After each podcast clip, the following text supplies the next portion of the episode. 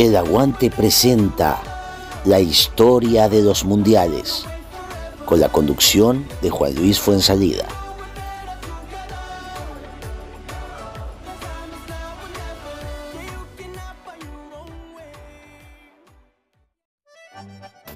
Hola, bienvenidos. Seguimos contando la historia de los mundiales. Soy Juan Luis Fuenzalida para El Aguante. Ahora vamos a hablar del primer mundial disputado en Europa tras la destrucción causada por la Segunda Guerra Mundial. Además, fue el primer torneo transmitido por televisión. Me refiero a Suiza mil novecientos cincuenta y cuatro. Si Uruguay fue la sorpresa de mil novecientos cincuenta, Alemania dejó al mundo boquiabierto al imponerse contra todo pronóstico a la Hungría, clara favorita en la final del Mundial de Suiza. Y es que los magiares las tenían en principio todas consigo, una selección de ensueño con estrellas de la talla de Sándor Kocsis, Zoltán Czibor o el gallardo capitán Ferenc Puskás, que llevaban nada menos que cuatro años sin perder. Así que llegaron muy confiados a Suiza, elegida por haber salido indemne gracias a su neutralidad en la Segunda Guerra Mundial. Por América, Uruguay y Brasil también estaban decididos a presentar batalla, el primero para defender su título y el segundo con un equipo totalmente nuevo para sacarse la espina de cuatro años antes. treinta y ocho países jugaron la fase clasificatoria y dieciséis llegaron a la final. Hubo dos grandes del fútbol ausentes, la Unión Soviética y Argentina. Asia contó con un representante, Corea del Sur, y por primera vez participó Turquía. Otra novedad, el torneo se retransmitió por televisión. Y comenzó el festival de goles, ciento cuarenta en total, una media de cinco punto treinta y ocho por partido, récord hasta la fecha. Hungría vapuleó a Corea nueve a cero y Alemania ocho a tres. La abultada derrota germana se explica en parte porque su selección, Sepp Herberger, reservó a sus mejores hombres para el siguiente partido y no se equivocó. Ya en cuartos de final, los magiares se la vieron con Brasil, un encuentro vibrante porque se enfrentaban los mejores de los dos lados del Atlántico. El partido se convirtió en una verdadera batalla campal, con insultos, patadas, puñetazos y tres expulsiones. Los húngaros acabaron ganando cuatro a dos. Por su lado, Alemania se deshizo sin ruido de Yugoslavia dos a cero, Uruguay de Inglaterra cuatro a dos y Austria de Suiza siete a cinco. La suerte quiso enfrentar en semifinales Hungría y Uruguay. El partido fue todo un espectáculo de buen fútbol. Los húngaros tuvieron que ganar en la prórroga cuatro a dos después de que los charrúas marcaran dos goles en los últimos tres minutos. Los alemanes por su parte se deshicieron de los austríacos sin problemas seis a uno. Llovía mucho el cuatro de julio en Berna, día y lugar de la final. Puskás, que decidió jugar a pesar de un esguince de tobillo, marcó el primer tanto, Czibor el segundo, pero los alemanes no se echaron atrás. Diez minutos después, Morlock y Rahn empataron el encuentro. Ya cinco minutos del final, un pase perfecto del capitán Fritz Walter convirtió a Rahn en el gran verdugo de los magiares. Hungría perdió el único partido que no debía. Alemania festejaba el milagro. Entre las anécdotas de mil novecientos cincuenta y cuatro, la FIFA permitió participar a la República Federal Alemana, tras haberla vetado después de la Segunda Guerra Mundial. Esta formaba con Fritz Walter, Anton Turek, Horst Eckel, Helmut Rahn, Otto Walter, Werner Liebrich, Josef Posipal, Hans Schäfer, Bernd Kohlmeier, Karl-Heinz y Maximilian Morlock.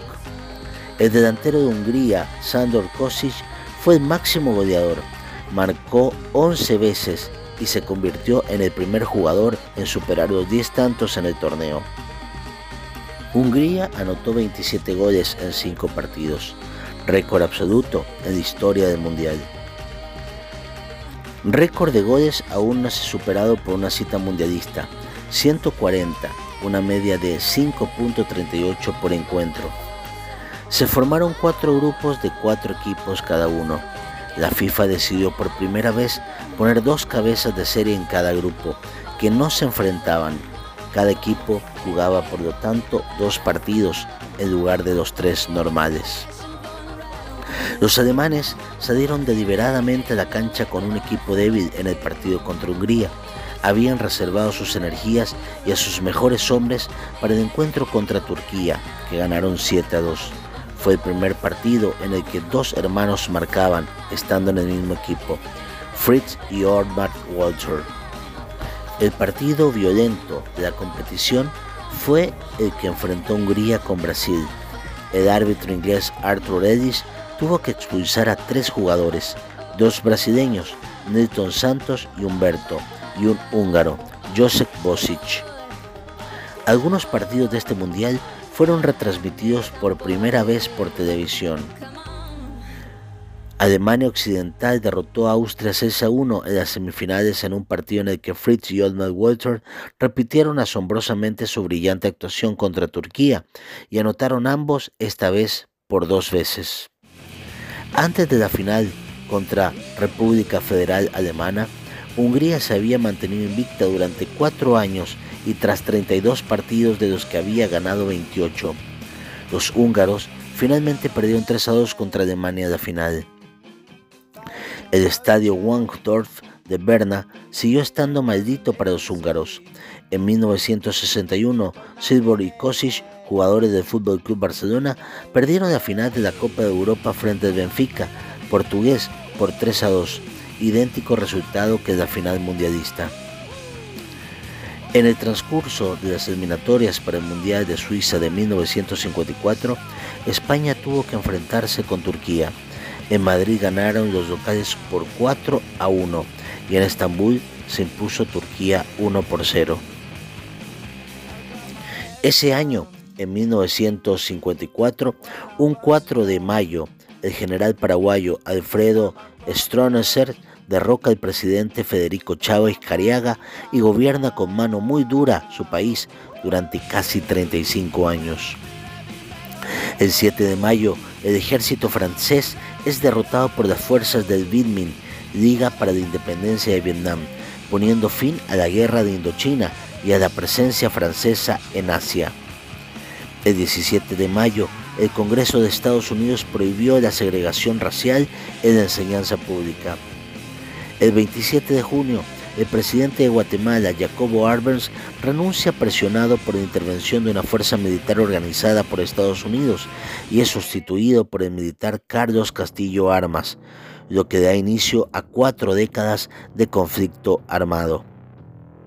El quince de julio fue el primer vuelo de un avión de línea reacción, el Dash ochenta, prototipo del futuro Boeing siete cero siete.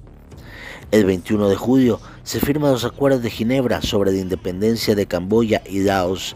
Vietnam es dividida en dos partes y se adopta como frontera el paralelo diecisiete. El veinte de septiembre, Mao Zedong se convierte en presidente de la República de China. El primero de noviembre es el principio de la Guerra de Argelia. El primero de diciembre, Ernest Hemingway es elegido Premio Nobel de Literatura. Y así, amigos, recorrimos el Mundial de Suiza de mil novecientos cincuenta y cuatro.